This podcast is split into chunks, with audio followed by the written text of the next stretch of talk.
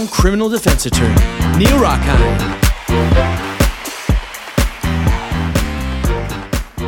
What does killer cross examination actually mean? Look, there are so many different styles of cross examination. There's so many different ways that lawyers go about attempting to cross examine witnesses. Some like to stand on top of the desk, well, not literally, but sort of figuratively, and stand on top of the desk and want to yell and scream and throw pens. And I even knew some guys back in the day that would keep a pocket protector and a little bag of, of highlighters and pens, and they would throw them across the room as um, uh, at witnesses who would um, come to would be testifying.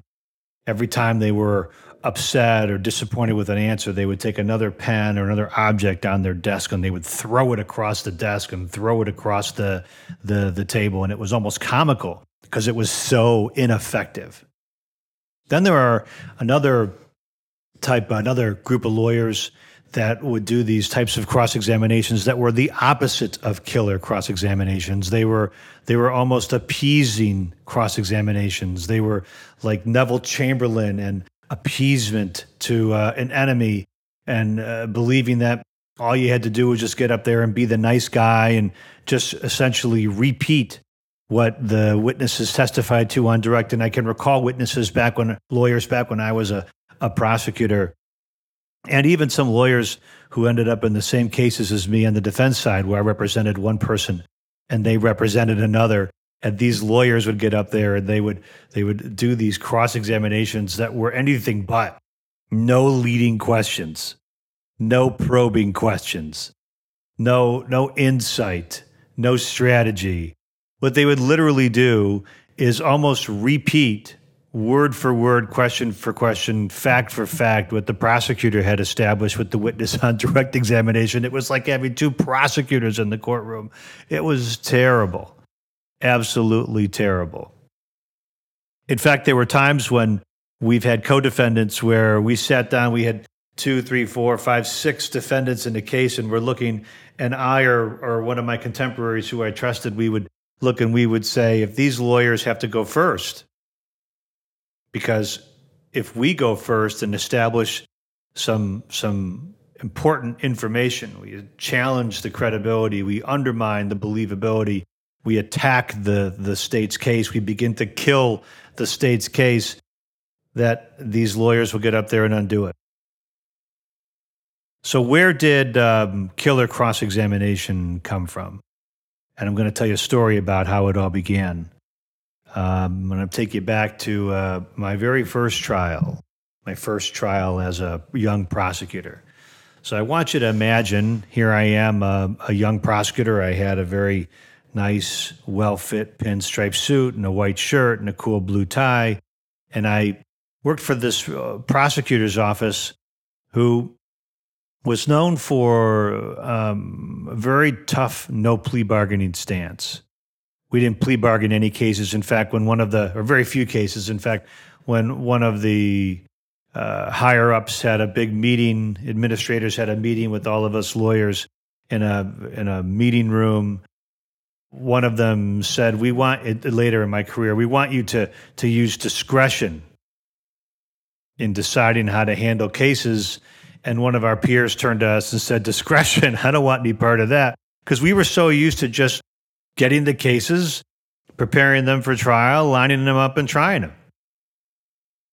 There was so little discretion in terms of plea bargaining that we just tried cases. So we cut our teeth. We learned how to try cases as prosecutors. We tried so many of them. One of the very um, later in my career, I'm sort of skipping ahead, but later in my career, I happened to meet famed legendary lawyer Gerry Spence, who represented Imelda Marcos, Randy Weaver, Karen Silkwood, um, and of course was lead counsel in um, um, in so many so many huge cases. Actually, was lead counsel um, in the federal case involving Geoffrey Fieger. Um, and and Gerry was uh, I, I met him, and I actually met him at a at a weekend event, and I had read a book of his in which he had shared that he was a prosecutor. he had prosecuted a case, and I told him that I too was a prosecutor at one point, and he said, "Well, son, you'll have to make penance for that." And I laughed. So, my first trial was as a prosecutor many, many years ago.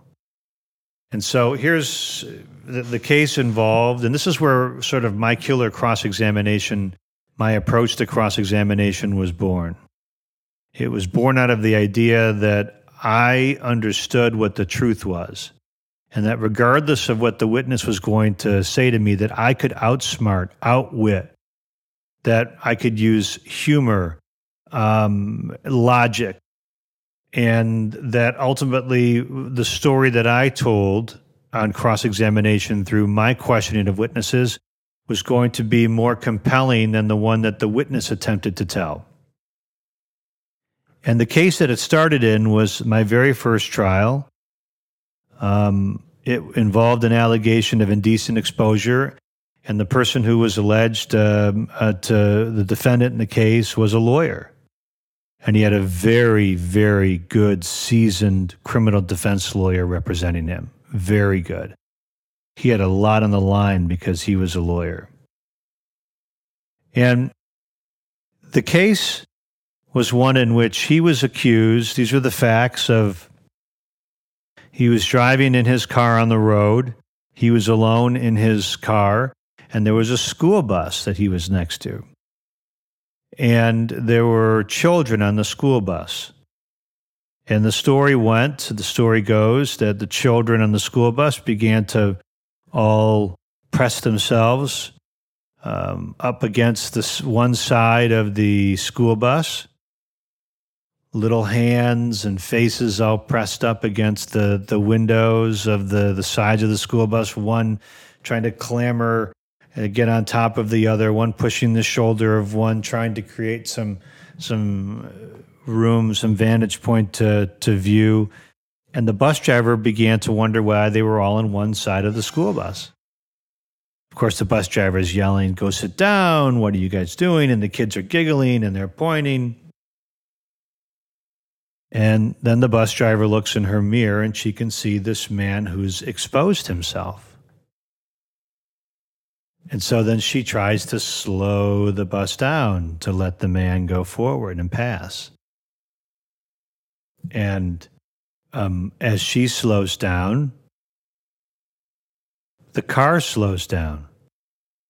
And then she tried to speed up to, to get the kids away from the observation of this um, of the man in the car. And as as I recall the testimony, car sped up, and so there was this. As she tried to slow down, car slowed down. As she tried to speed up, the car sped up.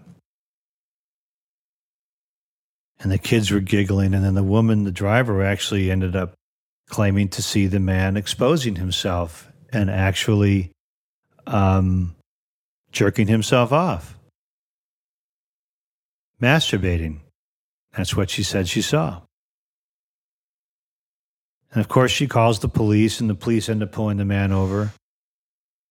And they interview some of the students on the bus, but the parents don't want the students to be involved, which, of course, were some of the best witnesses we could have had. And at the time, I, as this was my first case now, and I um, was advised that we were not going to call any of the students. So we didn't have all of those emotional, sympathetic young kids who could come to court and testify to what they saw. So we had the bus driver. And when the police officer pulled the man over, he had um, um, found out that he was a lawyer and he had a story. Now, at some point later, I'll talk to you about the wisdom or lack thereof of people who encounter the police actually giving full detailed statements to the police. But despite his lawyer training, in which you would think he would know better, he chose to actually give a story to the police. And the story that he gave to the police at the time, as I recall it, was that he was applying some ointment to a rash.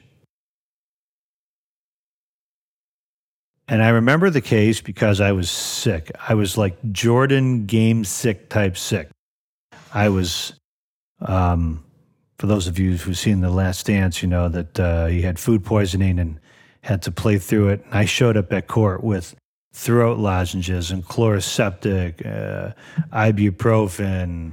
I was doing everything I could to uh, you Kleenex because I was so sick. And we went through this trial, and I remember I was, um, we were concerned because the story was is that he had been applying some kind of a ointment to a, a rash to a condition that he had, and it was just inadvertent. Why would he want to jerk off or masturbate or expose himself in front of a busload of, of students? Of was the the defense, and part of me in that trial, I realized that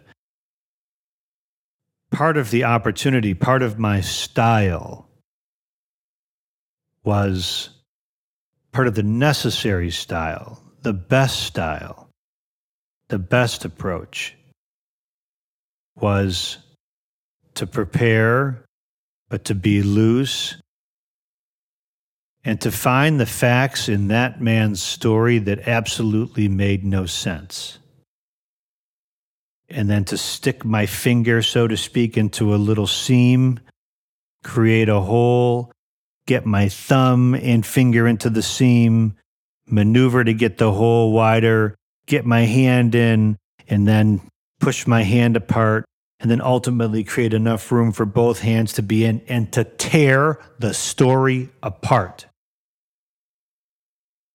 which is exactly what I did.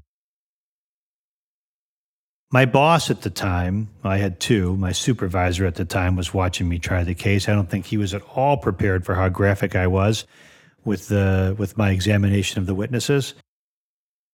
And my supervisor at the time, who was the head of the the division in which I was in, I don't think he was even remotely prepared for how aggressive I was going to be.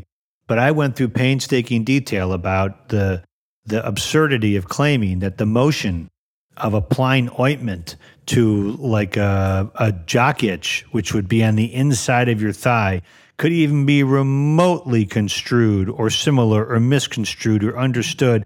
And then I did it a with my hand, a jerking off masturbating motion in court.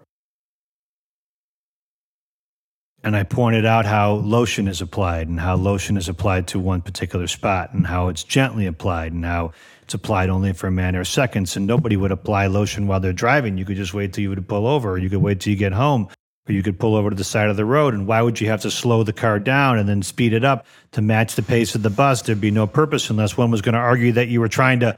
What, you were oblivious that a large yellow type bus was next to you? You're oblivious that there are kids peering in the window, almost giggling with hands, little hands and faces pressed up against the glass. And when I began to paint my picture, I began to paint my picture on cross examination began to paint how absurd it was that the only reason for the car to be speeding up and slowing down with the pace of the car, with the bus, with the little faces pressed against the glass, was because you wanted to be seen. And then when you went inside the car, of course, the absurdity is that you would take out some kind of a greasy lotion, um, a salve, if you will, and that you would put the salve on one small part. You wouldn't be stroking the salve on your skin repeatedly, particularly not the part of you that is your your Johnson and your, your supposed to your inner thigh. My cross examination was so killer that the judge in the case actually ended up writing a a little limerick about it, as I recall. And I remember at the time that my supervisor had s- suggested to me that um, he said, Well, you're not shy, and I'm not. But I learned in that very first trial, and I began to apply in other trials as well, that if I took a step back and I thought about what really happened, that I could take any piece of any story, any piece of the story, any little piece of a story, And by looking at it from different ways, that I and looking at it and comparing it to what I believed to be the truth and what I knew to be the truth, that I had so many different tools at my disposal. And among those tools that I had at my disposal was humor. Among the tools I had at my disposal at times was sarcasm, although we don't use that very often.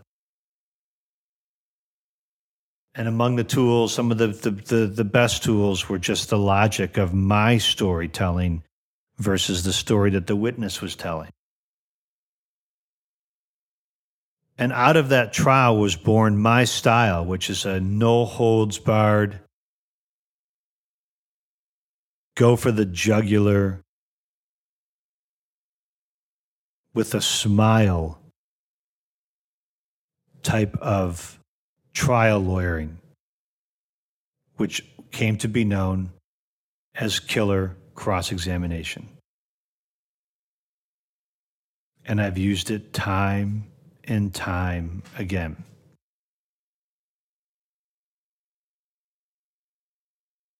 So, how do people, how do you develop your own style? How do you develop a style that's your own. You can certainly attempt to copy mine. You can borrow pieces of mine. You can attempt to learn from me and some of the tricks. But one of the first things is you have to be true to your own personality. I learned that in that case. That once the arguments were flowing and the witnesses were testifying and the cross examination was underway, that I had to be true to myself. And I was. There's no doctor that's giving advice to a patient to apply a salve to the man's Johnson in a way that would even look at all like masturbation.